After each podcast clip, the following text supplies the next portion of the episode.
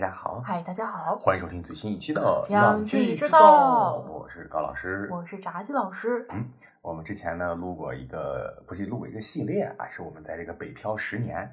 结果呢，系列还没录完呢，我们已经北漂了第十一年了。对，然后呢，我们今天啊决定来录一期这个关于北京租房的事情。我记得之前看这个脱口秀里面就提到说，所有在北京的这个脱口秀的演员啊。都有一个不是，应该是都有一堆关于北京租房的这个段子，就就说这个大家所有人来到北京，这个要面临的最大的问题就是关于租房的。而且小时候在家看电影啊，就经常看到说什么来北京啊，就在胡同里面住，对对，你要住在胡同里面，在外边上厕所，然后交不起房租，就被房东把这个一股脑的东西全都扔到了外面。了外面，对。所以我当时就想说，我来北京啊，是不是也应该住在胡同里呢？后来发现这个。不是啊，不是所有的北京人都住在胡同里。那炸鸡老师比我强一点啊！我在还没在北京租房的时候呢，就一直听说这个有无数胸怀理想的这个北漂青年在北京呀，时候住的是地下室。对对，这个那会儿也经常听说。说说说什么在地下室穷啊，也晒不着太阳啊，每天只能吃泡面啊，等等等等，就极言这个北京租房之艰苦之朴素之可怕。我觉得这是。所有人的那个初印象啊，哎，对我觉得电视剧、电影里面写这个吧，主要是他要为将来的成功铺上一条道路。嗯，就是刚来北京的时候住在地下室里边，后来就住上了楼房，再后来住上了别墅。对对对。呃，但是我们来北京这么多年呢，既没有住过地下室啊，也没有住过这个别墅。呃，咱没住过别墅，一会儿我们讲我们住过的别墅啊。对对对。啊，所以呢，就是我觉得这个北京租房呢是一大块内容啊，我们要以北京租房为切入啊，给大家讲一讲我们这个。非常有趣的一些经历。对，那我们先说一下，我们虽然说自己是北漂十年啊，但是其实有四年是在上大学。对，一六年大学毕业之后呢，就已经开始了租房的经验。是，呃，到去年其实应该是二二年吧，对，整十年的时候呢，我们就买房了。嗯，啊，所以说严格意义上来说，确实是北漂十年啊，现在已经不再租房了。哎，是，呃，然后呢，我算了一下。我们在这个短暂的这几年租房经历过程当中呢，我们一共是租了五回房子，也差不多算下来，这个从一六年到差不多二二年，中间有些时间我们在读研嘛，所以说会住呃寝室里面。但是后来呢，我们是断断续续的租过几回房子。然后在租房之外啊，我觉得就是在真正你租房子住进去之外，我觉得最大的这个事情就是去看房。我觉得相比于在租房过程当中遇到的奇葩经历，我觉得看房的这个奇葩经历其实是更多的，而且也是我我当时第一次在北京看房的时候，感觉就是，呃，整个人啊被这个生活迎头暴击啊，就是去租房路上坐在那个中介的小电驴上看一个房子对我捶一拳，看一个房子对我捶一拳，感觉特别的让人。心灰意冷。对，如果说啊，在一个人的天真和成熟之间有那么一道界限的话，就是在他在北京看房的那一瞬间。我记得我上大四的时候，那个时候我也实习了，也挣钱，我觉得挣了特别多钱。当时我就想说，嗯，我是不是也应该尝试一下小说里面写的这种都市丽人的生活？我搬出去住，我不住在学校里面跟室友每天住一一个床位了，因为我们宿舍的床位是。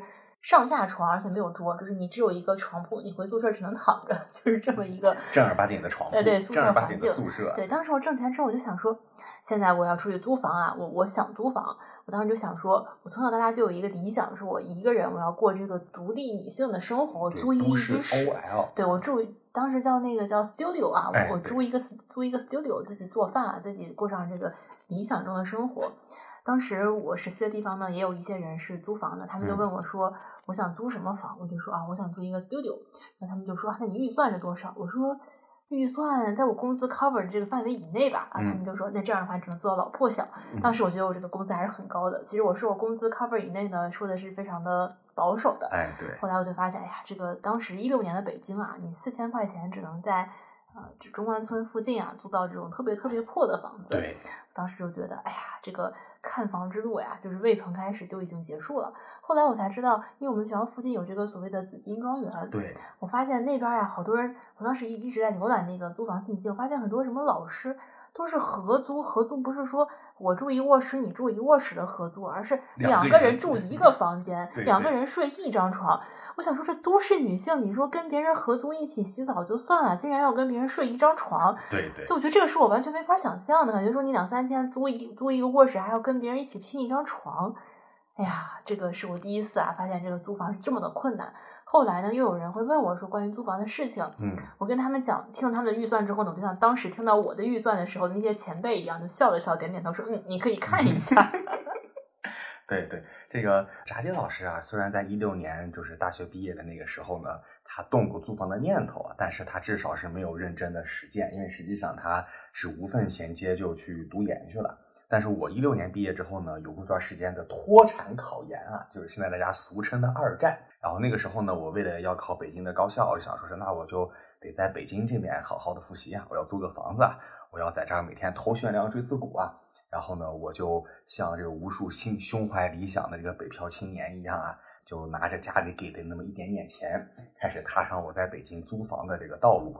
我当时一开始想的说是要在人民大学附近租房子，然后我当时也对自己的这个租房的预算呢，其实没有特别没有特别明确，但是就是一个想法，就是说不要花太多钱，因为我当时感觉说自己就在这个脱产考研啊，年纪也不小了。然后既没有挣工资，还要花爸妈的钱，而且说你还不是说一个在上学的状态，你是一个相当于是为了备考的状态，感觉就心里面特别的特别的愧疚，特别的亏欠，就希望说能不能租一个啊两千块钱以内的房子啊，在二零一六年的北京啊，在二零一六年的北京的西三环啊，我想租一个两千块钱以内的房子，然后呢，这个中介就带我去看了，我当印象很深，我到了那个中介地方，然后中介跟我我跟他说完之后呢，中介呢可能也是笑了笑啊，就。骑上他的小电驴带我去看，然后呢，我有这么几个印象特别深刻的房子。我当时看的第一个房子是在魏公村那块儿，一个老破小。然后呢，那个中介就带我当当当当当当爬上了五楼最顶层的一个五楼，带我进了一个房间。我一看，哎，那个房间其实挺好，就是采光也很好，面积也不小。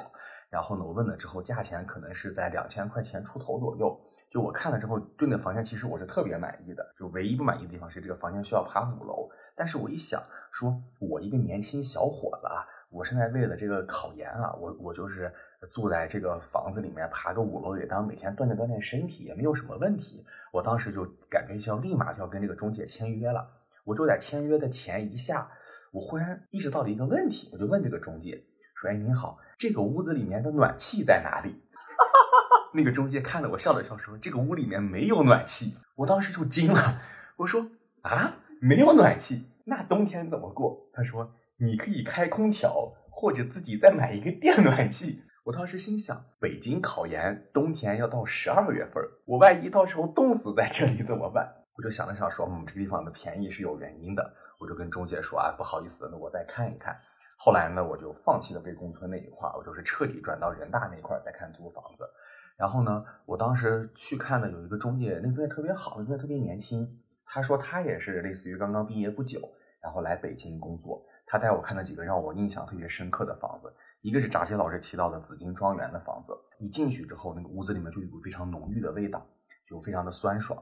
我就我就问那个中介，我说是咱们这个屋子里面是呃有人养狗吗？然后那个中介跟我说，我们这个中介啊，就是意思就是说我们这个租房呢，原则上是不允许租户养动物的。但是他养没养呢？我们也不知道。我想了想说，这还不知道？你闻闻这味儿，这能是人的味道吗？我心想说也行吧。但是呢，那个房子确实也比较便宜。刚才我看了看，也是一个阴面的，但是呢，房间面积不小，然后储物空间也很大，也挺好的。他跟我说，这个房子呢是五户五户合租的一个房子。然后呢，我看完之后也挺满意啊，因为当时我确实比较年轻。我又准备跟他签约，然后准备签约之前呢，我又问了他一个问题，说是咱们这个地方上厕所怎么弄？中介尴尬的笑了笑跟我说，咱们这里五户是共用一个卫生间。我当时心想啊，五户共用一个卫生间，而且我当时根据那个情况来看，可能个别房间里面，就像扎友所说，他住的是至少有两个人的。对，紫金庄园的房子都特别大，好像。对，甚至他可能有两个人、三个人。我就想说，这就意味着说，早上起来之后可能会有。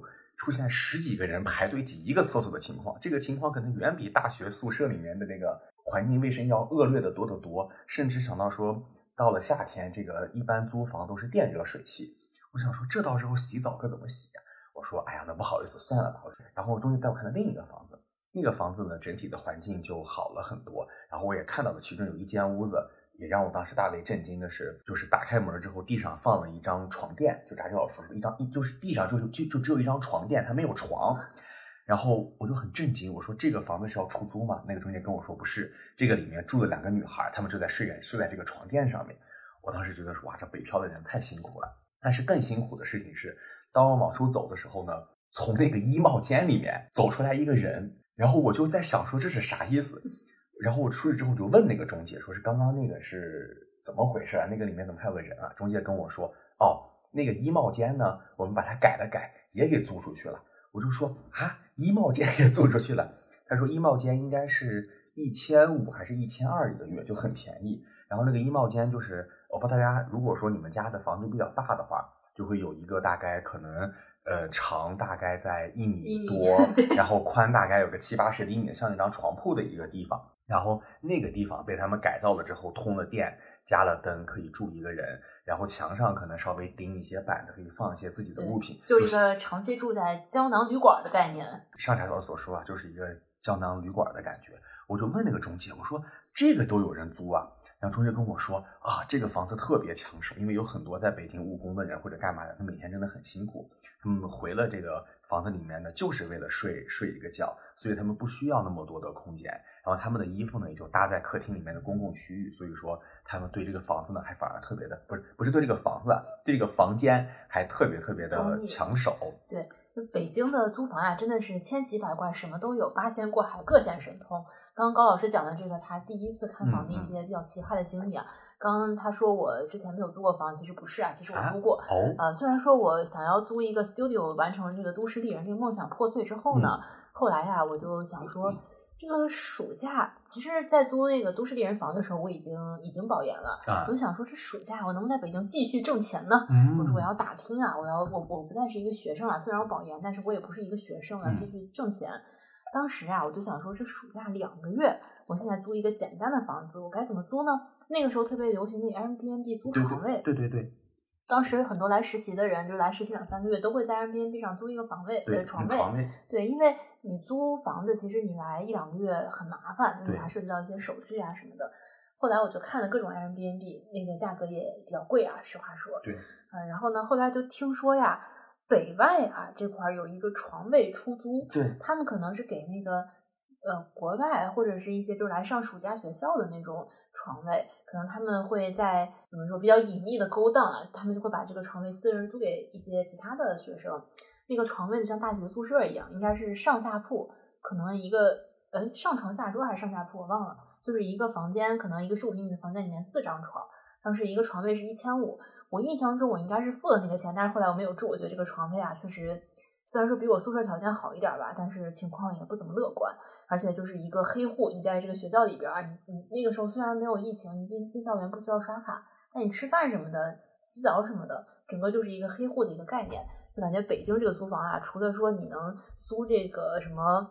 所谓的衣帽间啊，还有很多租床铺的，哎，包括当时大学里有很多人就是会把那个学校的床铺租出去。对对对，当时扎青老师他说的租床铺啊，我也看过。我当时看的是人大的床铺，也是一千五一个月。哦，所以说，包括后来我读研之后，也还有人提到说，以前会有人啊，把宿舍里面的这个自己的床位就租出去，就暑期让人过来住啊，或者说怎么怎么样，可能就是，比方说你跟别人谈妥了一千五一个月，然后这个人过来住了之后，可能比方说你自己收一千块钱。五百块钱可能给每个舍友稍微分一分呀，等等等等。但反正就是说，之前在这个整个高校，大家进进出高校，包括进入宿舍管得不严的时候，这个租床位这个事情是一个非常常见的事情。我之前也看过这个租床位，但是后来我没有租呢，是因为像翟佳老师所说的，我考虑到像吃饭呀各种问题，可能相对比较麻烦，而且当时还特别实行那种类似于，呃，现在也有，就特别实行叫考研公寓或者叫考研群租房，就他会在那个房子里面，相当于。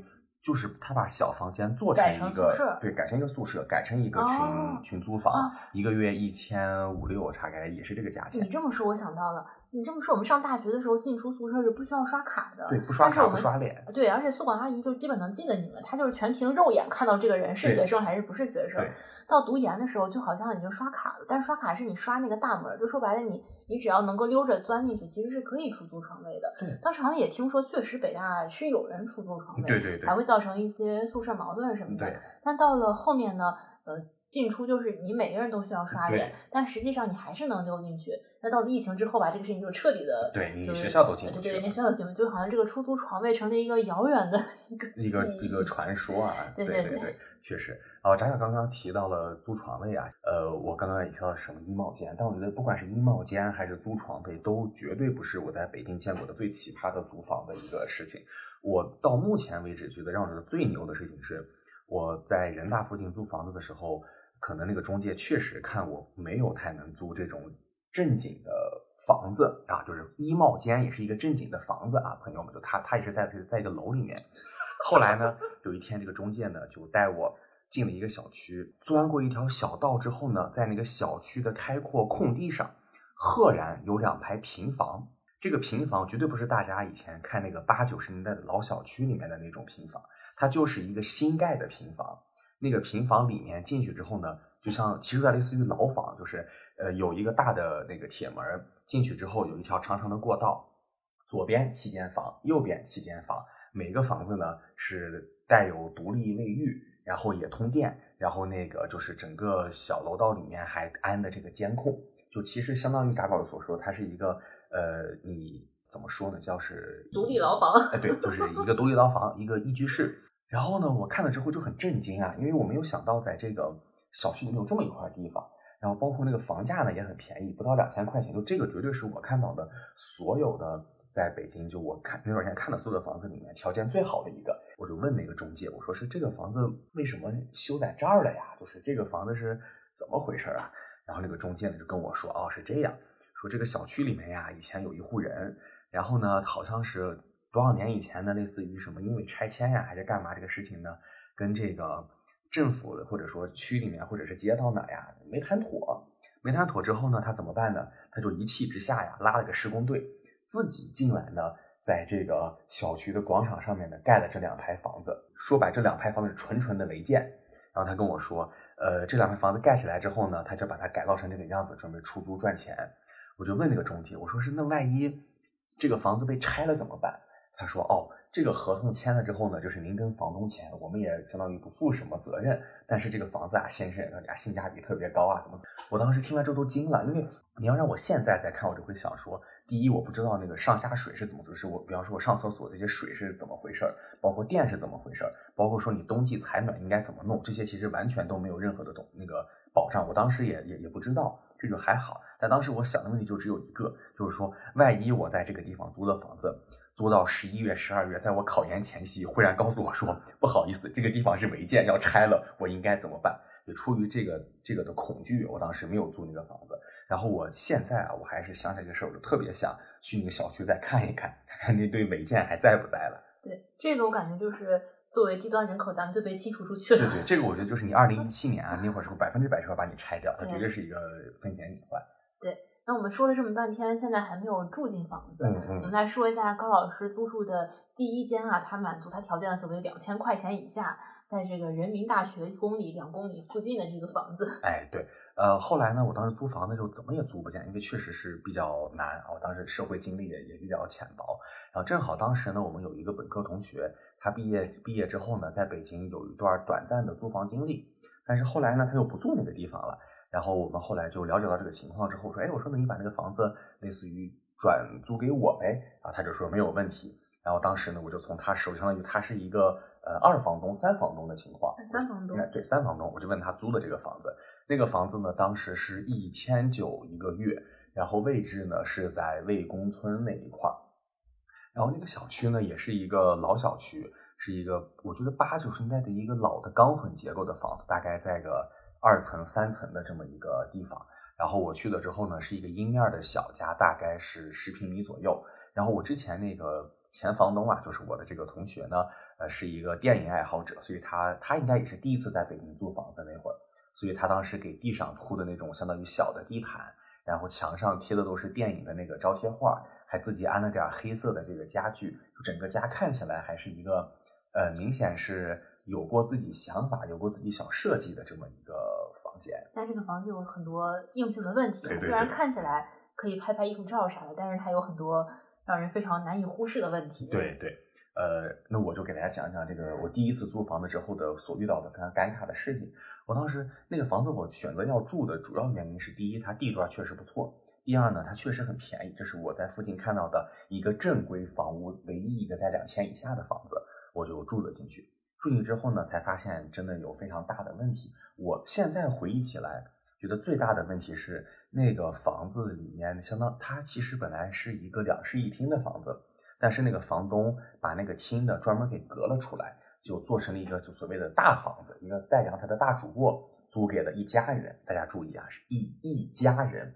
这个一家人呢，就意味着那个房子里面住的有三个人。然后当时他们应该是爸爸妈妈跟儿子。大家听到这儿可能以为是就类似于一个年轻夫妇带着一个儿子，对对对，其实不是啊。我们当时租的那个房子的时候，那个儿子当时应该已经三十岁了。就那个，我后来听房东说过，说那个儿子应该是在北京读博，就是他爸爸妈妈在这儿，我不知道是陪他读博还是什么原因，反正是他们一家三口，就三个至少就是有一个三十岁左右的儿子跟两个五十多岁的父母，他们住在了这个房子最大的一个房间，就导致其实。因为他们的存在感很强，而且他们就是我当时二零一六年租这儿的时候，嗯，他们那一家人已经在这个房子可能租了有七八年的时间了。也就是说，可能那个孩子从上大学开始，他们就在这里一家在这里租的房子住。所以说，他们对这个房子就像是一个自己家的房子一样，就像是他们像是房东，我们像在他们家租房子住一样。这种过于强烈的存在感，导致我在那个房子里面住的时候，就整个人感觉。特别的压抑，就他们只要出现在这个房子里面，就会把他们的气息充斥满这个房子。而当时我是刚刚刚大学毕业不久的一个一个青年男性呀，就感觉我都整个人是一种蜷缩的、不敢被人注意到的一个状态。我觉得这个是让我觉得比较呃比较典型的难受的一个情况。对。他那个厨房就是他们放满了自己家的东西，对，而且明显感觉跟你生活不是一个年代。你在厨房可能连洗个手、洗个水果都都不可能，感觉不太方便。是，而且最牛的是那个地方也不怎么能洗澡。就我记得当时高老师说那个是风一吹，然后什么热水器就断了，还是怎么回事？这个事情是这样的。呃，他那个地方的淋浴器是燃气热水器，就后来我知道，可能很多人都是用的燃，都是用的燃气，因为它热的比较快，比较方便。但是那个房子是个老房子。那个燃气热水器呢，就特别的老。夏天还好，我当时冬天洗澡的时候就必须得带衣服进去，因为我经常在里面洗的洗的，外面只要一刮风，那个燃气就会断掉，然后就会变成冰凉的冷水洗出来。我就会再重新披上毛巾或者披上衣服，看到外面没有人，悄悄的出来，把那个把那个就是接口再接上，再进去洗。洗的洗的外面风一吹又断掉，我就又又披的毛衣，又披的那个浴巾出来，把那个再打开，你就会看到说有可能就会有一个男的，这个在大冬天里面顶顶顶着一头洗发水，然后进进出出进进出出三四次才能把这个澡洗完。所以从那个以后，我所有的出去租房子的时候，一定要问对方，就是说你是电热水器还是燃气热水器？就那个时候对我造成的心理阴影过大，而且那个时候因为就那一家人在那个地方的存在感真的是。过于强烈，导致我连上卫生间都觉得压力很大。然后当时我那个租的房子不远的是那个北大口腔医院，所以我当时甚至都会有一段时间遇到需要上厕所的时候啊，需要解决个人这个重要问题的时候，就会骑上自行车去北大口腔医院里面解决。因为我实在不想在那个特别具有，就我不想在那么一个卫生间里面去上厕所，就这个是让我觉得特别难受的一个事情。对。而且好像是听说窗户关不上是吗？哦，对，这个别提了，就那那个那个房间的窗户是关不上的，好像是木窗户。对，木窗户，就是北京它那个来暖气应该是在十一月中旬吧，好像是。反正我记得当时应该北京天气变冷，可能是在十一以后就要变冷了。十一以后变冷到这个来暖气之间的那小一个月半个多月的时间，其实是特别难受、特别冷的。那个时候我在考研，然后那个时候冬天呢，我也不想出门，但是呢，那个房间呀，窗户关不上，所以每天就那个寒风刺骨的往里吹啊，我就想起了这个叫什么宋濂的《送东阳马生序》啊，我那个一边写字啊，这个手手指呢就被冻僵了，就是什么天大寒，雁冰坚，手指不能屈伸，我就学习一会儿搓一搓手，学习一会儿搓一搓手。大家可能问我说，哎，高老师。你为什么啊不接一盆热水啊？叫应人池汤卧罐呢？就刚刚我提到的那个地方的燃气热水器呢，风一刮就断了。所以说呢，冬天我也很难获得这个热水。然后整个那一段时间，我就过得特别的艰苦。尤其是我一开始不知道那个地方的窗户是漏风的，就因为我住的时候九月份住进去，当时挺暖和的，呃，没有感觉。我是那段时间每天睡觉，每天头疼，每天睡觉，每天头疼，直到有一天我发现说，哦，原来那个窗户的那个缝儿正对着我的睡觉的头。十月份的深秋时节，每天晚上都被这个寒风吹一晚上，第二天起来头痛欲裂，无法学习。后来还因此感冒发烧了一段时间。后来呢，我就只能拿那个卫生纸啊，或者这这这棉条之类的，尽量把那个口子稍微堵一点，才勉强度过了那个冬天。听着真的很心塞啊！嗯，在一个还算是正规的房子里面啊，住也是有诸多的你想象不到的一些问题的。是的，租房确实 听着觉得觉得是挺心塞的。嗯，然后我记得当时应该是十月份的时候，我妈来北京来看我，她当时就想说是哎。呃，听说儿子在北京租房了，来来看一看。我妈呢就上了这个房间。我现在都记得，当时我妈进了那个楼道之后开始皱眉头，进了那个房间之后就已经不行了。他坐下来之后，我拿上东西，我还真没跟我妈说两句话。我妈跟我说：“咱们赶快走吧。”然后出去之后呢，我妈就跟我说，在那个房间里面待了一会儿，我觉得我都要晕倒了。她跟我说，她她呼吸不上来。后来在我考上研之后呢，我妈一直会跟我说。哎呀，我觉得你特别不容易，你当时受了那么多苦，住在那样一个房间里面，居然考上了研究生。呃，但是我当时其实没有这样的这种比较苦的感觉。但是我妈已经觉得说那个房子是让她觉得一个特别痛苦的房子。后来那个房子还没有到期，我就已经搬走了。然后呢，那个房子的下一任主人是曾经来我们节目出现过的小李同学。当时小李同学也是刚来北京北漂，没有落脚的地方。我们把这个房子呢就。租给了小李同学，我听那个小李同学不是租是借住吧？啊，对对对对，不是小李同学没有没有要租那房子吧？没有，小李同学，但后来还是给了我一段时间的那个房费。啊，但他不是要租那个房子，那房子我觉得真的不能不能租啊，不是一个女生应该住的地方。对对对，我印象当中啊，这个据反馈说，小李同学来北京刚北漂的时候呢，还在想说是这个找工作慢慢找啊之类的。但是住进那个房子之后呢，小李同学就下定决心，我要赶快找到工作，搬离这个恶心的房子。对对对对对对对对。这个确实，这个环境是比较恶劣的。哎，这个也是我们后来觉得说，你租这种房，它确实有各种各样的问题。是的，就你甚至可能是你奶奶、爷爷那一辈租房都不会有，就住房都不会有这种奇怪的这种古早的，你房东不给你解决的各种奇怪的问题吧？对对。所以后来其实我们租的房子都是自如的。对，后来我们不是，后来我还租过不是自住的啊，还租过一次。对，就就先先先讲这个一七年，就是在从这个小破房子搬出来之后，第二个租的这个房子。哎，对，第二个租的房子呢，是我当时已经考完研了，但是呢还没有出复试成绩。我当时觉得呢，可能也考不上研究生。然后我当时跟一帮哥们儿啊，就跟一帮朋友决定说，在北京北漂啊，正式北漂，打拼创业。我们当时呢就搞了一个这个小公司啊，小公司。我当时就是所谓的高总啊，高总高老板。然后呢，我们的小公司呢就说是，那咱得有个地儿啊，咱得有个地儿，平常那个干干活啊。我们的公司虽然是一个注册的虚拟地址的公司，但是为我们这样的像我这样的董事级别的员工呢。跟跟另一个董事级别的员工严总啊，这个严总就刚刚给我租一千九房子的那个人，我们然后我们的公司呢就给我们两个在这个置办的一个宿舍，对，置办的一个宿舍，这个地点呢在北京的玉泉山附近，叫当时那个地方呢叫做北屋家园。如果现在有朋友在北京呢，有那个地铁叫什么茶盆线，就在那块儿，呃，那个地方应该是离。颐和园特别近，离香山不远。对，离香山不远，然后在玉泉山附近。然后其实那个地方我觉得是个回迁房嘛，但环境还是不错的。我去了之后啊，这个生活质量是大为提升。为什么呢？第一是我能见到太阳了，第二呢，我能上厕所了，第三呢，我能洗澡了。哎，我变成了一个正常人了。我当时住在那之后呢，整个人啊是这个叫什么？心情大好，精神百倍。哎，对，精神百倍。然后那个地方，我当时觉得比较好的一个事情是。呃，我每天在那待了之后，就是整个的房屋的这个相当于是住宿环境好了很多。但是呢，它那里是回迁房，所以说它的隔音效果我记得特别不好，就上上下下的大家的说话的声音呀、骂人呀、干嘛，其实你都是能听得很清楚的。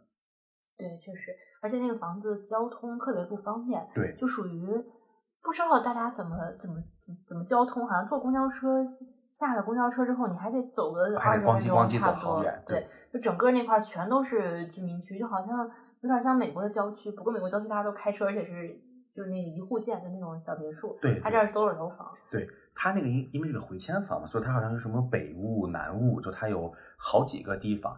然后因为当时那块还没有通铁，现在那块是叫茶盆村嘛，我记得。你现在通过地铁会方便很多，但当时咱们只能坐公交，而且公交数量又很少，所以说就整体上不是很方便。但那会儿好在是，第一，闸机老师在上学，他没有一个非常刻板的通勤的这么一个时间。我那会儿呢，作为公司尊贵的这个董事啊，也没有必要这个叫什么，这就是考勤呀、上班呀这类，所以说还好。但是后来呢，我考上研究生之后呢，我就跟这个我的董事们呢。在工作之余啊，我又打了一份零工。这个零工呢是在一家互联网公司，在五道口那块儿。那个时候我就需要每天这个通勤上下班了。我就发现说，这个一个一个半小时左右的在公交车里的通勤，就会让我每天非常的疲倦。呃，其实也没有多远，它其实还都是在北边儿，就是也没有距离上，其实还还还可以。但只不过因为没有地铁，对，中间还要换乘那么一两回公交，就公交等换乘，其实就已经很麻烦了，我觉得。对。啊，这个就是算是我们租到的第二个房子。对，这个房东，我想说个特别让我印象深刻的事情。呃，那个房子的房东应该是当地的回迁的这个人，嗯，然后我记得是一个光头大哥。对，他在那个小区里有好多房。对对，好像说当时呢，那个房东来我们家类似于看房的时候啊，这个掏出了这个一串钥匙，然后跟我们说说这一串钥匙都是他的。然后后来那个房子其实是没有到期，我们就搬走了。然后当时呢，也是因为房东要卖那个房子，因为二零一七年北京当时好像是楼市政策在做调整，然后那个房东当时跟我们说说什么哦，他有这个朋友在北京市政府，然后他们听说北京的这个现在要出新的政策了，然后他们跟我说让我赶快卖房子，所以说那个人好像在那段时间里面是卖了很多房子，而且确实也如他所说，后来北京的这个房价的政策确实出了调控。他可能也是因为有内部消息，所以高位对成功上岸，高位套现了。那我们就说下一套，下一套应该是我们在一起租的特别开心的一套房子，也就是我们所说的我们住的这个别墅房啊。哎，对，那就扎杰老师你来说。对，是一九年的时候，因为一九年我们俩得了一笔意外之财，嗯，呃，就说哎，这个这个意外之财干点啥呢？就是我们体验一下这个。情侣同居的这个比较幸福的生活吧。哎，对。然后当时我们就在看这个自如了，从此之后租的房也就都是自如的房子。嗯。当时我还问了一些租房的师兄师姐啊什么的，说：“哎，你们现在租房怎么办啊？什么之类的。”然后大家就说：“哎，你们还是租这个自如。”就整体呢，我们租到的这个别墅区啊，就是因为呃，刚刚高也说了，高老师感受过这种没有办法上厕所这个苦，所以我们当时就想说，我们一定要找一个这个厕所多的房子。对对。最好是能有个独立卫浴，但是大家都知道独立卫浴特别特别贵啊，独立卫浴一般都是主卧才有的。我觉得也是，当时咱们去小李同学那看到小李同学是租的一个独立卫浴的啊，对对对，就觉得说这个独立卫浴啊就特别好，因为你相当于是你其实相当于除了出去要去厨房做个饭之外，你关上门之后就自成一家了嘛，相当于是。对，呃，后来呢，我们就发现说离这个所谓的。树村附近啊，有一个叫圆明园花园别墅的地方，对，这个里边有很多房子都在出租啊，这边房源非常的充沛，对，然后我们就去这里看房，有很多房也是这个所谓的有各种各样的独立卫浴，各种房型啊。对，这个房应该是零几年，就现在俗俗称的叫什么次新房啊？对，然后那个。呃，小区氛围非常神奇啊！冬天去的全是花儿啊，一进去就发现这个小区里面各种假花啊，这树上都缠着假花，物业非常好。里面还有圆明园十二兽首啊，对对对，还有这个大广场，里面还有这么桑葚树，嗯嗯，还有什么小公园儿，对，反正这个整个环境啊确实非常好。然后去看房子的时候呢，我们算是捡了个漏，应该算。对，他这个房子可能是很长时间都租不出去，就一直在降价。对，降价的同时呢，还在给这个里面安了个电视。对，所以这个是我们迄今为止人生拥有过的唯一的一个房间里有这个电视的房子。是的，是的。对，而且租的这个房子的好处在于说，后来发现啊，这个室友都是都是跟我们年纪一样大的。对，两个，一个九二年，一个九三年。九二年的那个女孩就是之前的。养猫的李老师啊，月姐，就感觉说这个大家年纪一样大，这个租房确实，哎，好像跟《爱情公寓》演的有点像哈，跟我们所谓的跟这个老阿姨一起租房，连门都不敢出的这个感觉完全不一样。是的，感觉这个租房的感觉呀，确实很好，而且其他人都是有正经工作的。对，当时我们俩都是学生嘛，就其实工作呃不不存在这个早上起来去上班啊这种情况。对对对。所以一般起来大家就都不在啊，就是整个家里面都是。整个家可以自由的玩耍，我们就霸占了。对，自由的玩就特别的舒服，而且它离这个圆明园、颐和园都特别近，所以我们就经常可以出去逛。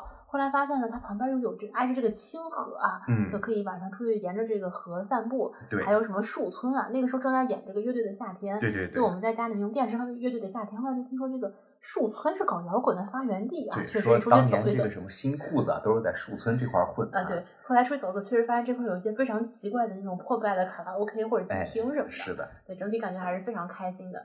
还可以出去买菜呀什么的，哎，对，幸福荣耀，对，买菜也特别方便。天桥城，对，天桥城买饼子什么也特别方便。呃，我说一下这个，这个地方就很有趣。这个房子是炸鸡老师认真看的，就是这个这次租房我我就完全没有参与。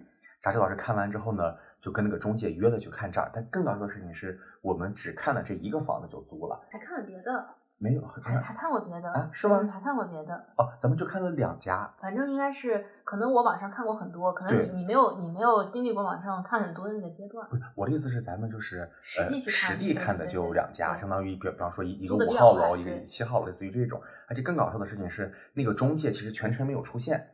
就中介都没有陪我们看，就我我们两个是自助看房、自助租房，这个就比较网上下单。对对对，是完全网上下单。而且当时我们去的时候，那个圆明园花园别墅啊，我去之前呢，听上说哇，圆明园花园别墅啊，这是一个肯定很高档的小区。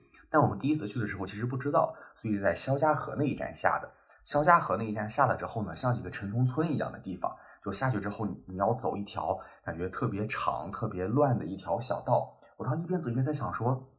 这个地方怎么这么乱呀？感觉全是像什么呃裁缝铺呀、卖二手货的呀、卖什么炒面皮的，就感觉像是以前这种城乡结合部的感觉。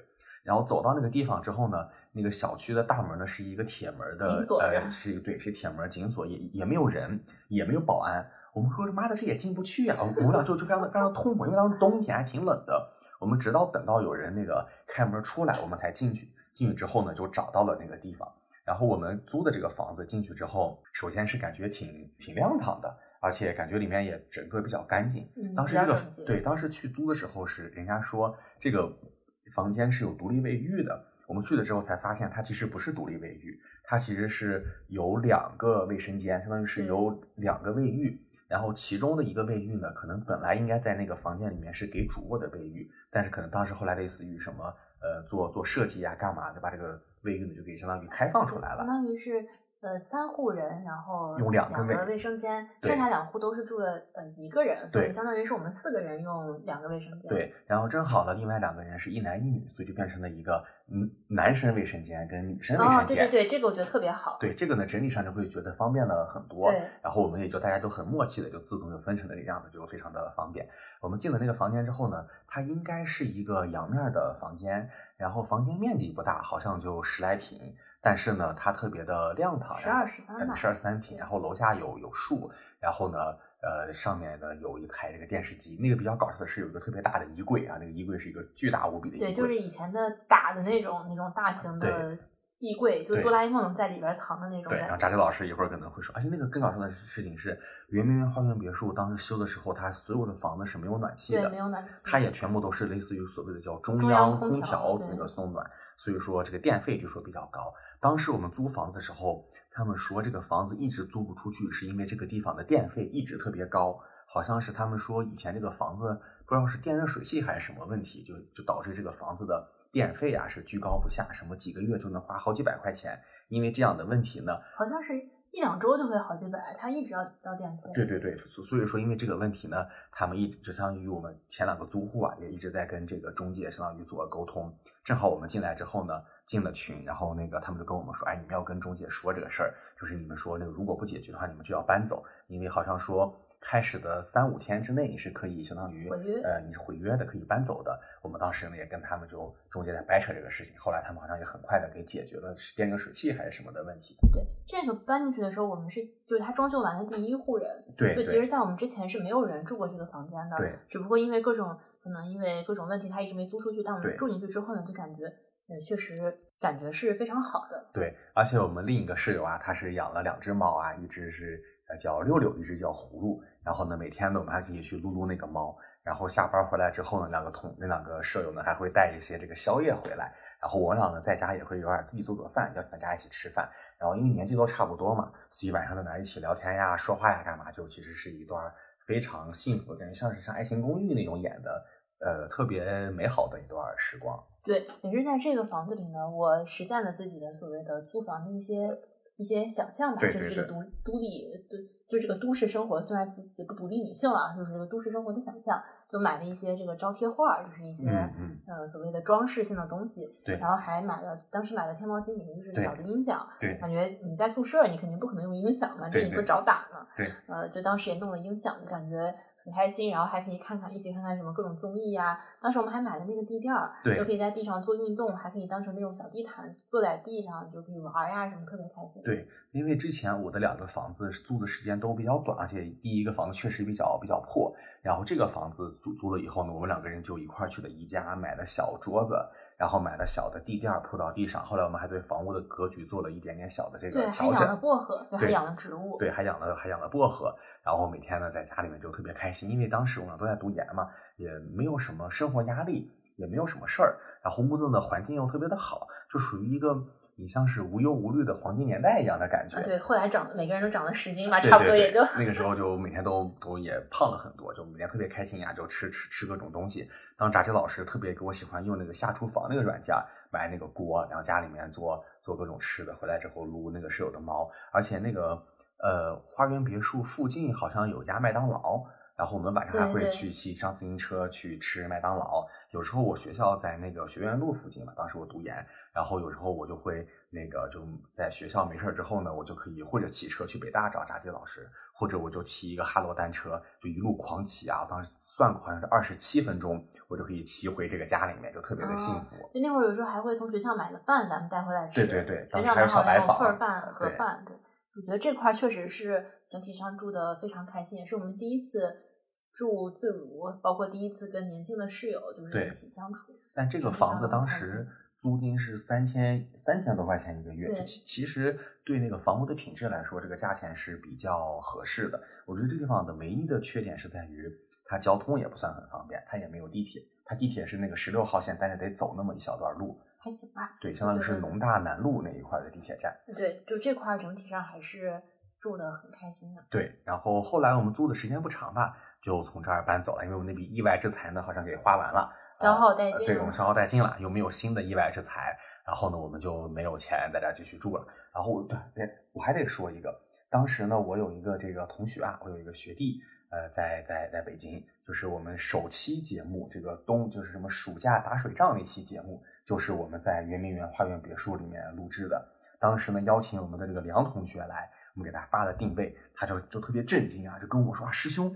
你你已经住上这个花园别墅了，而且那个小区里面呢是真的有真的有别墅，对，他是真的有别墅的。所以他来了以后呢，先看到别墅，他整个人特别的震惊。他说：“哇，师兄，这没想到一边读研一边做买卖，都都都，然后作为一个高董，已经发展成了这样的一个级别了。”但是后来发现是我们住的还是里面的最普通的楼房啊，然后也是很有趣的回忆吧。对，如果现在还有在北京中关村附近上班的人，我建议大家也可以看一看这个楼盘最近出租情况怎么样。嗯，因为当时我们有有室友就是在呃中关村上班的，就这块呢，他们也觉得说是一个整体上性价比比较高的那个圆明园花园别墅一个租住的地方。对，你出门坐啊特四已经没了，那个时候我们经常坐特四去去这个中关村附近玩。对。反正我觉得这块呢，还是一个非常幸福的一个租住体验。对，而且周围配套也还不错吧。作为年轻人来说，反正超市呀、吃喝呀都有。逛街的话，好像呃附近有一段路之后可以去一个比较大的购物中心，好像什么旺好像叫。对，我不记得，因为咱们当时没有怎么去那儿逛过。呃，对对。呃，那我们就再说下一个房子吧。对，下一个房子啊，就比较那啥了。呃，我们在这段时间是在读研嘛，然后读完研之后就到了工作，但实际上我工作的时候是二零二零年工作的，正好赶上疫情。然后我刚工作的时候呢，我刚开始工作的时候，呃，我还不太想住单位提供的这个宿舍啊，不太想住单位提供的单身宿舍。我先是在我们单位附近去看了看有没有能够租的房子，但是发现呀。确实，这个价钱呢比较贵啊！我当时印象很深的是，我我进了一个房间，那个房间也是自如的，好像是两千六还是两千八一个月的北面的小房间，面积我现在都记得只有九平米还是十平米左右，但是这些都还好。它最牛的事情是，那个房间窗帘是拉上的，我打开窗帘之后，我就能跟对面的人面对面，大概两个窗户的距离，我估计在一点五米到两米左右。然后，而且那块房子真的很贵，我就。放弃了，我就住在了单位的这个宿舍里面。我从九月八月份、九月份上班，一直上到大概快十一月份、十二月份的时候，我觉得实在是太难受了。我当时不想再在这个单位的宿舍里面住了。然后当时呢，炸鸡老师也因为好像是呃要快过寒假要回家了，我当时就跟他提议说，咱们能不能在外面呃找个房子住一下，哪怕咱们先是这个。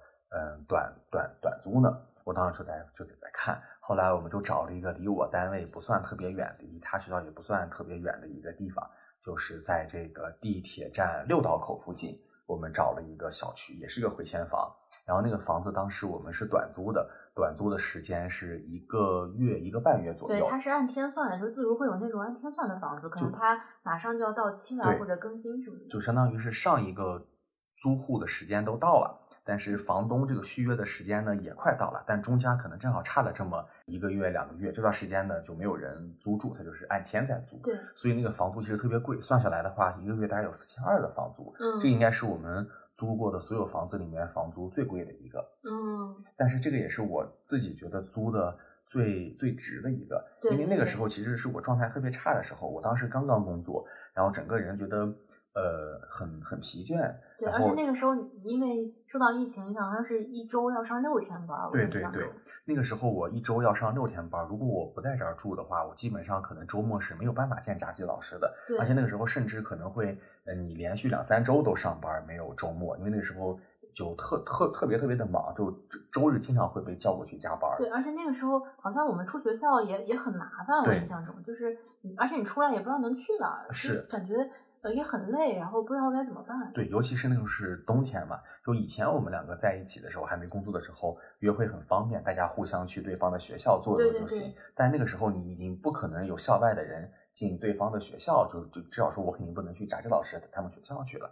所以那个时候，就你即便出门也没有地方能去，而且还很担心会不会被流掉。流掉，对对。然后尤其是到了二零二零年年底的时候，当时又开始这个疫情反复，当时当时不是都说让很多人就地过过年嘛。所以那个时候就心情特别差，你也不知道到底是这个什么情况。但是那个时候租在那个房子里面，至少我能够，比方说每天下班之后我俩能够见面，包括周末，即便我加班之后晚上我们也能见面。整个人这个心里是一个极大的、极大的一个安慰吧，对我来说。对，我觉得这个房子也很有意思。一个是说当时那个情况比较特殊，就我们进出那个门，后来因为疫情就被封了。对我们当时进小区那个门，它有两两三个门，但我们。住的离得近的那个门是一个小门，后来有一天起来我去上班，发现这个门被封了，我就很震惊。后来呢，有一段时间我为了这个进出这个地方方便，就每天这个翻翻墙啊，就每天翻门，从那个栅栏里面爬进来，从栅栏里面爬出去。我并不是因为我是法外狂徒啊，是因为看见很多跟我一样的青年青年男女啊，不光有男的还有女的，大家都在那里翻来翻去爬那个门。对，还有一个就是这个，它本来其实是个三室一厅，因为它有一个隔断，但后来那个隔断被拆掉了，所以它客厅里面放着一整套什么柜子呀、桌子呀，就实际上是没有人没有人用，它那个隔断被拆了。对，然后另外一户呢，就是我们是三室拆成两室之后，另外一户。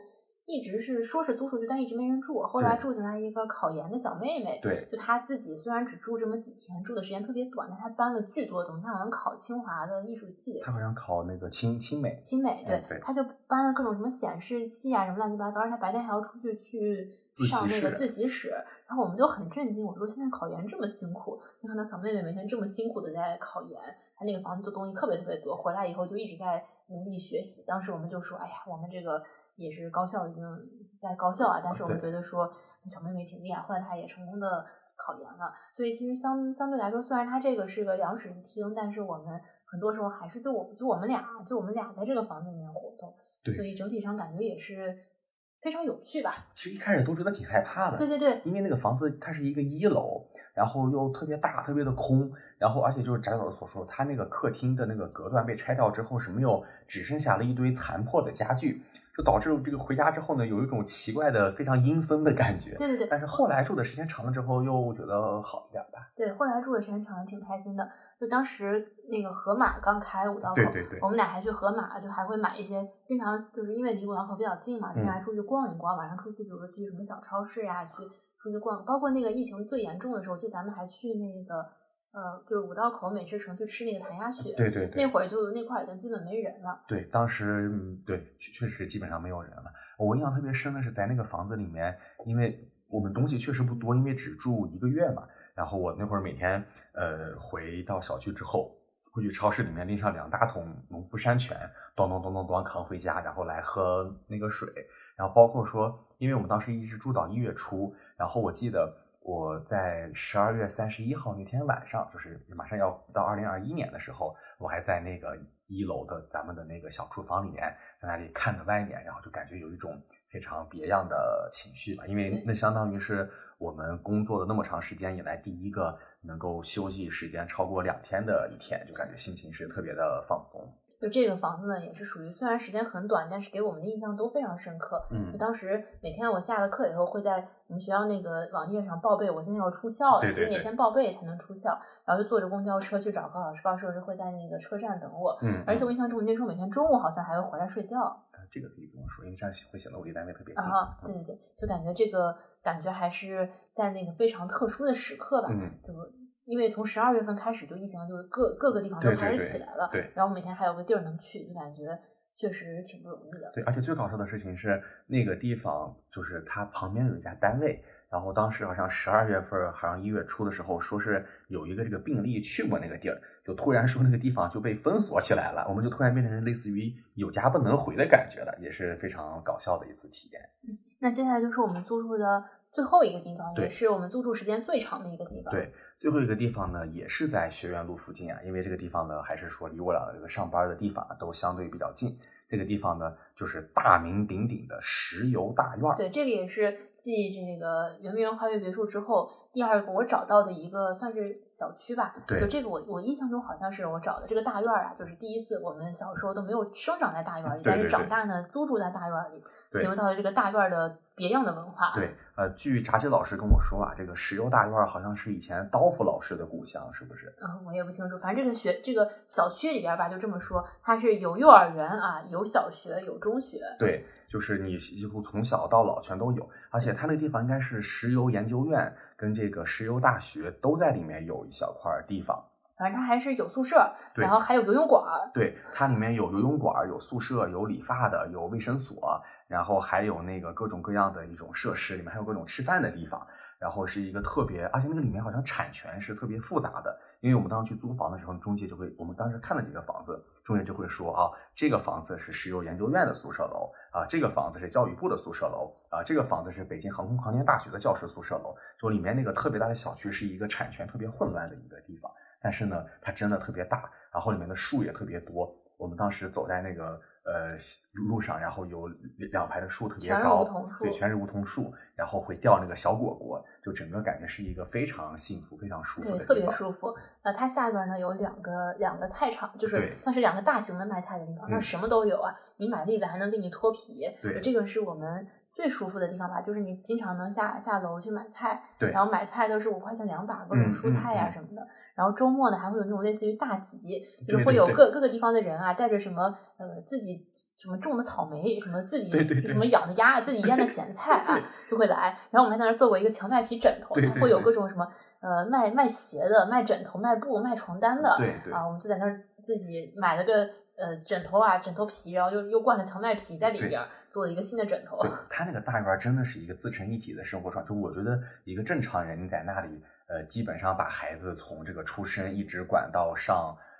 我觉得你是你要努努力啊，让孩子上个什么中国石油大学，你可能一直念到博士都能。石油大学好像在大兴。呃呃，不知道，不重要，反正就是这个非常自成一体的一个体系。对，而且那个菜市场，扎老师说的还不够明显啊。那个菜市场呢，离我们住的那个楼房非常近。我们一到了周末呢，早上起来可能就两个人穿个拖鞋溜达到那个菜市场。菜市场大概有呃两三个大棚，而且盆子真的特别大，里面卖什么菜的都有。有各种新鲜的时令菜，还有卖芋头的、卖鱼虾的、卖牛羊肉的，然后卖螃蟹啊，对，卖卖卖螃蟹的，反正是卖什么的都有。然后因为那个是个大院嘛，是个老小区，会有很多爷爷奶奶在那儿买菜，所以说那个菜价呢，第一特别的便宜，第二呢品质也其实特别好，就属于比较新鲜的菜，就感觉比较比较方便吧。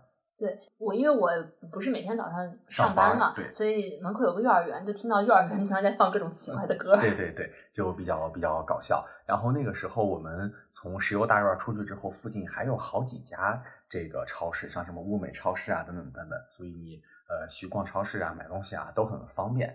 然后我觉得缺点可能是就是它交通就地铁还得走那么一一段路，然后没有什么能。能就是购物逛的地方，就这个是算是一个小小的缺点。你住在那儿，你就骑自行车，去哪儿都骑自行车啊。坐什么地铁？那那那那那不行，大院就必须得骑自行车。哎，对。然后我觉得那地方特别搞笑的事情，就刚刚提到说这个地方呢有这个呃幼儿园、小学、初中、高中啊。有一天早上呢，我起来上班，就忽然发现我家楼下拉了警戒线，我就说，哎，怎么拉了警戒线呢？后来我一看，是我们家楼下后面，就我们楼后面是那个。呃，相当于是石油附中，对，而不是是石油附中，就是那个什么幺零幺集团的石油附中，对对对，他在高考，然后呢，下面都是警察，就拉了警戒线，我当时整个人都惊了，我说这是啥意思？是不是我不能出去？我当时在想说，我要不要给领导打个电话说，领导不好意思，我不能上班了，原因是今天这个高考把我给分在里面了。但是后来我发现啊，我还是可以那个正常出入的，但是这个还好，但后来呢，我是真的被分在石油大院了，是有一天。呃，应该是二一年十一月份，有一天早上呢，我起来啊，就就看到这个手机里面啊，就弹出了消息啊，说有这个确诊病例啊，还是怎么样，曾经到访过这个石油大院。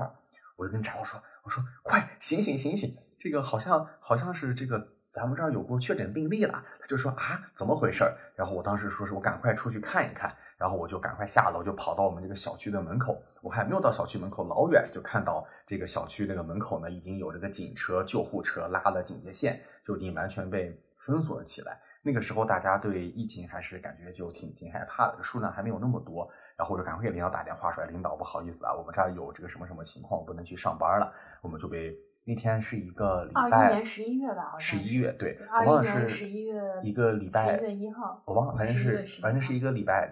礼拜三，嗯，然后当时我们就被关在了那个里面。但是呢，就是说啊，这个小区大了有大的好处，这个各种物资保障呢就非常的。小区里面什么都有。小区里面什么都有，然后就开始叫大家，呃，穿上那个衣服啊，干嘛呀？去那个小区的广场去有序的做核酸呀之类的。然后小区门口呢，也就大家开始纷纷的叫各种外卖呀、快递柜啊，都放在那。我跟炸鸡老师呢，每天就下楼去拿上外卖，放到屋里面吃饭，然后看东西，该干嘛干嘛。没事了，到楼下小区里面溜溜弯。小区里面都是这个小朋友们啊，都很开心呀，都不用去上学了，在里面嗷嗷乱叫，嗷嗷乱跑。整个小区呢，就有很多人在路上面走来走去，跟着交叉感染的风险还是大幅增加。对，就这个房子呢，虽然说我们租的也是自如，对，但是可能房东留下的一些装修，还这个房子里面打的各种柜子，包括暖气，就是常见的。嗯，之前的那种装修，对对对，对。那这个里面呢，我们还体会到了一些非常奇妙的东西，比如说天坛家居啊。哎，天坛家居现在还有啊，现在还卖的特别贵。天坛家居现在好像是做那个装修的，就很多都有。对，就是它还在，但是它很多时候在做装修。这个家居吧，质量真的很好，因为我相信它这个房子绝对装修在二十年以上了，甚至三十年以上了。但这个里面的床啊。包括西梦思啊，嗯，就是全都就是这个床垫啊，都是天坛的，对对，它还都能用。这个里面还放了一个巨大的这种电视柜啊，对，就是我们不能理解的这种装修，老牌装修。对，有一天呢，我的这个手机掉在床的这个缝儿里，我们就必须得把这个床拆开去找我的手机。这床真的特别沉，发现这个床特别沉，然后里面还有各种这个抽屉啊，抽屉里面还放了歌华的这个呃有线的什么什么电视盒子之类的东西，然后包括做的各种柜子，还有个巨大的衣柜，这个衣柜就是一种。就那种土色的那种，对对，嗯，深土色的这种衣柜，也也特别结实，好像也特别结实啊，特别重。等于说这个出租房啊，总会遇到一些，呃，你肯定扔是不能扔的，因为你连拿拿都拿不出去，而且房东肯定不可能让你扔了。对。但这些家具吧，就是确实是非常的有年代感。这个二十年的席梦思质量确实好，现在还能用啊。嗯。后来我们就在这个上面又又加了一层床垫，因为那个呃弹簧啊，确实有有点突出了，弹簧直接弹到了我的背上。对。呃，那个房子总体上咱们住的还挺开心，因为是一个阳面儿，又是一个主卧，带个小阳台，然后整体上住的比较开心。然后每天呢，就偶尔没事啊，做做饭呀，买买菜呀，干干什么的，就挺挺高兴的吧，算是。对，大院文化确实非常好，而且感觉它整个社区周围有很多吃饭的地方，我经常出去吃各种有的没的小吃呀什么的。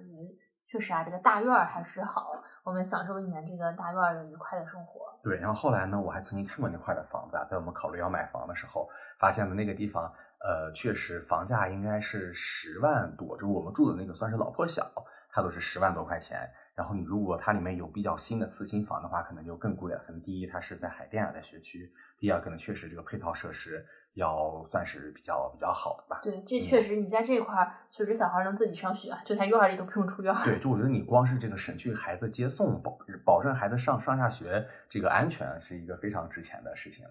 嗯，那这个就是我们租的最后一个。房子，对，我们从二一年租到了二二年，对，租了整整一年，对，租了整整一年，对，然后也说了一些我们在房子中的一些快乐的地方呀，痛苦的地方，嗯，就石油大院这个房子真特别好，是因为它每天扔垃圾，它还会有一个那种类似于垃圾卫士，哎，对对，就站在那儿，它厨余时间，比如说你几点到几点可以扔厨余垃圾，哎，对，然后会有一个人去那儿检查，就有点像破道儿那种检查，对对对，然后他们晚上呢会在一个大棚后边。呃，去把那个垃圾进行一个分拣，对，就他们这个小区吧，确实管理是非常好的。我在北京其他地方也没有见过这种，就是真的是检查你的厨余有没有分开装，以及说对你的厨余做一个挑拣的一个环境吧。嗯，是的。然后我们住的那个房子旁边呢，是一个叫工字楼的地方，那个楼房是应该是五六十年代的一个老的楼房，呃，红色的砖瓦，然后在那个有一棵特别大的杨树。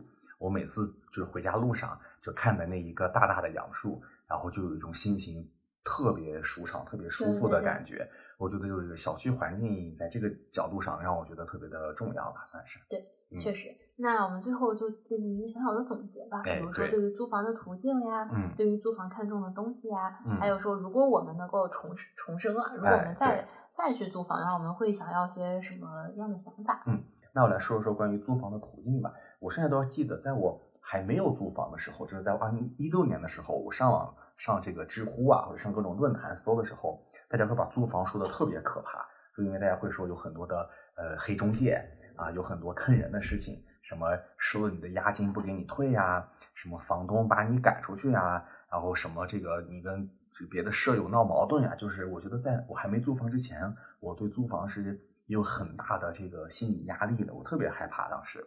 然后我后来就通过这么几个途径吧，相当于是，我觉得最常见的是用这个链家和我爱我家的这个软件包括说像那个自如，后来我爱我家好像还出了一个他们的叫叫什么什么的一个这个专门搞租房的软件然后链家跟我爱我家都是找房东直租的，然后自如呢，就是现在很多这个年轻人啊，在大城市都会在用的一个，我觉得我觉得在北京吧，感觉这块就相对比较普遍了。让你升级一下啊，让你消费升升级一下，多花点钱，然后换个什么电子门锁呀，给你安个 WiFi 呀，然后你家里的电器啊什么坏了之后呢，报修他们都能很快给你修。刚刚我们提到我们在那个呃石油大院的时候，那个窗户一开始是关不上的，就跟我一开始住那个魏公村的房子一样，窗户是关不上的。然后我给那个他们的中介打了电话之后，中介立马就派人过来，把所有的窗户都换了一遍。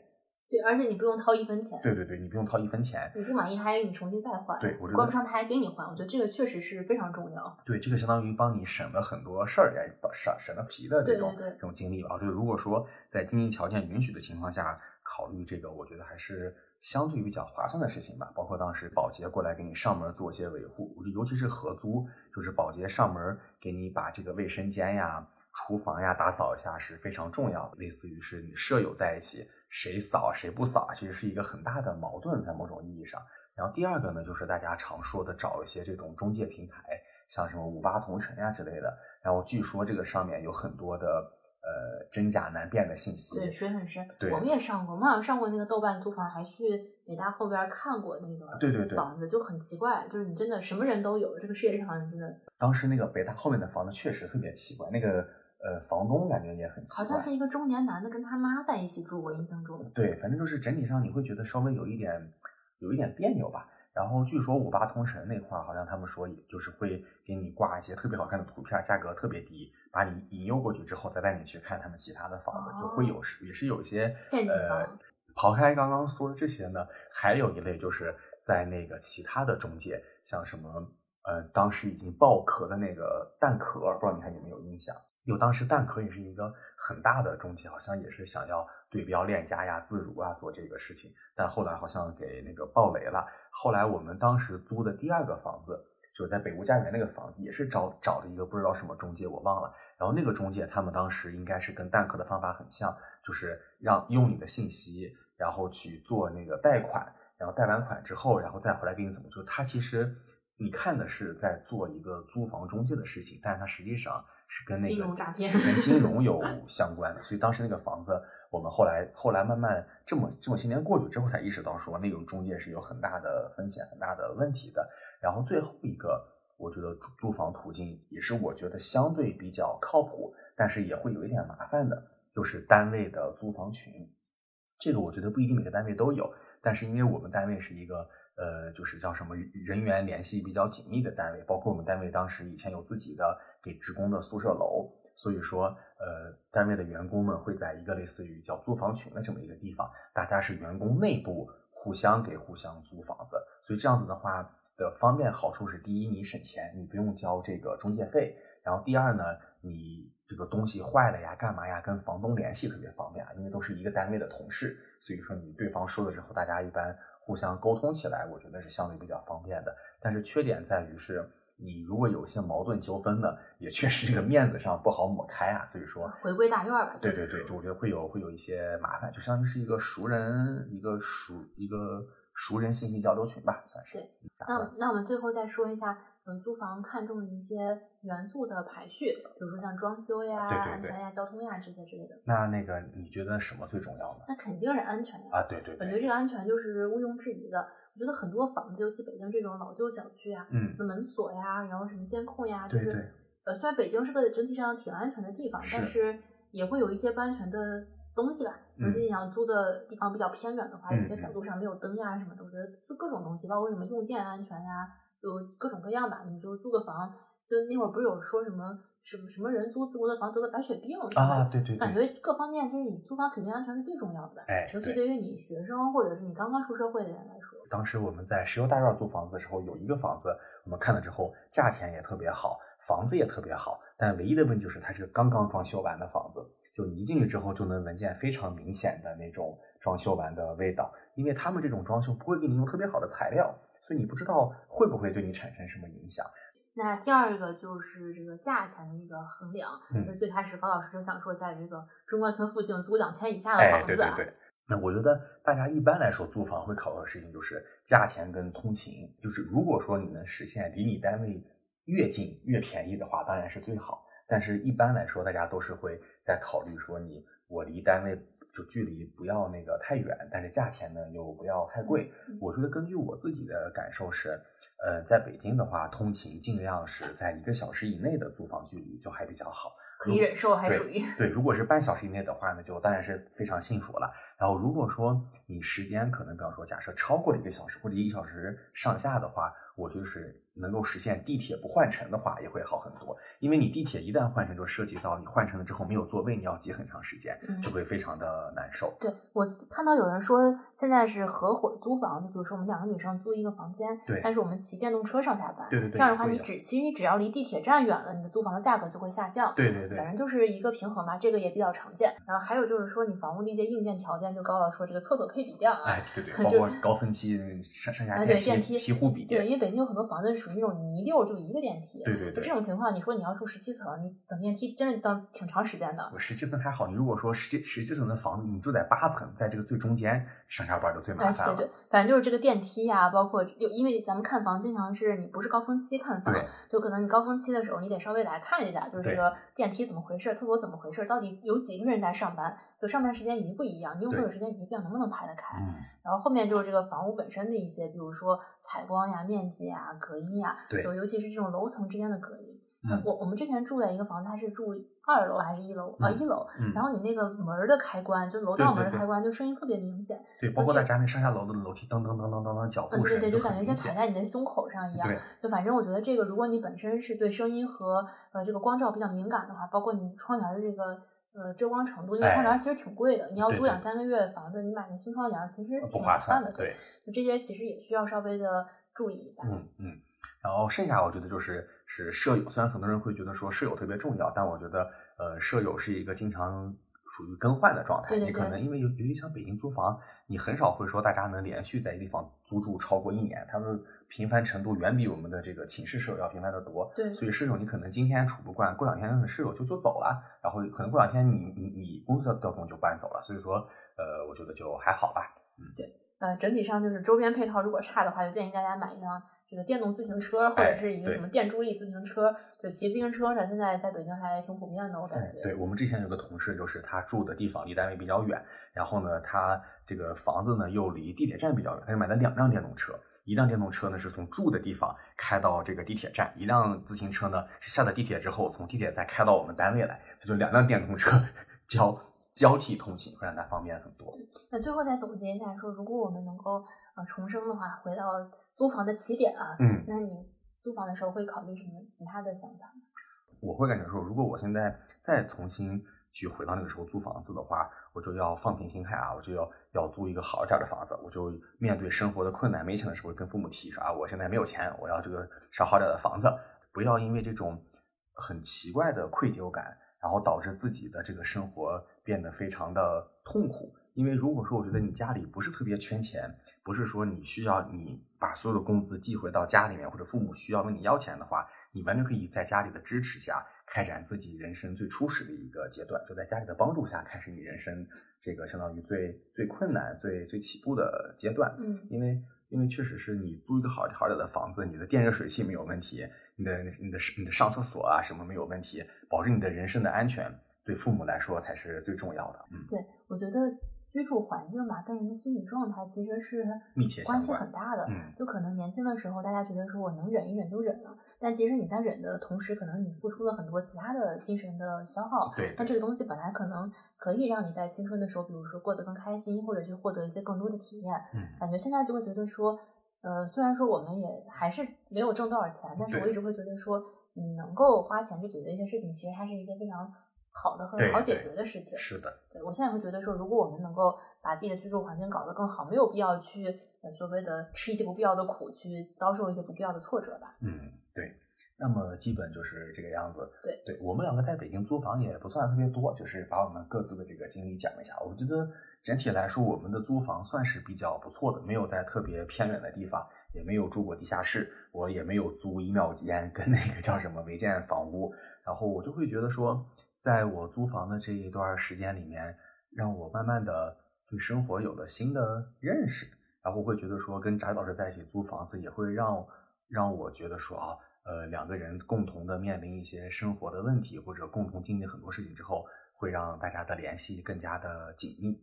对，我觉得一方面说租房其实对人来说是一个很重要的成长。成长就如果说你一直住宿舍，那可能跟你在外边租房，你经历到的一切都是不一样的。对，然后另一个呢，我会觉得说，其实我对于租房有更多的遗憾的方面。嗯就可能刚刚高老师说，当时可以租一个更好的房，我会觉得说，其实很多时候为了租房，我们牺牲了很多自己生活上的追求。嗯就你总觉得你是随时会要搬走的，对对对而且你每买一样东西都是对未来的一个负担负担。而且我尤其是一个我不愿意扔东西，我觉得这个东西如果买了，我就希望能够跟他好好的一起生活下去的人。对，所以我会觉得在租房的过程中，因为这种害怕失去、害怕风险的这种这种心态，其实有很多生活的东西都是被很大程度上的牺牲了。对我，我会看到网上很多人，比如说租房啊，会布置自己的家呀，怎么怎么样，我会觉得那样子会让我觉得我的生活可能会更幸福。但是现在已经这样了，就是我们现在虽然买了房，但其实还是生活上还是会有一些，还是会有一些这种类似的感受吧类似的情绪的延续吧。嗯就会觉得说人生呢，还是要还是要抓紧机会，好好的能做点什么做点什么。对，贾志老师会一直非常想到当年我们租的房子，但是很多东西遗失掉了或者没有带走，他会觉得心里面非常的难过。这个我觉得是不同，就是我我当时就是一个觉得租房就是要短期住，所以说不要增加过多，说如无必要勿增实体。但是生活就是一直是这样的呀。对对对，但是可能扎志老师，包括网上你看，会有很多人会说你要如何折腾自己的房子啊，说说什么什么房子是租来，但生活不是要把自己的房子过好。这个就是我觉得每个人不一样的感受。嗯，那今天就是这样。我觉得年轻人确实还是挺难的，租房确实挺不容易的。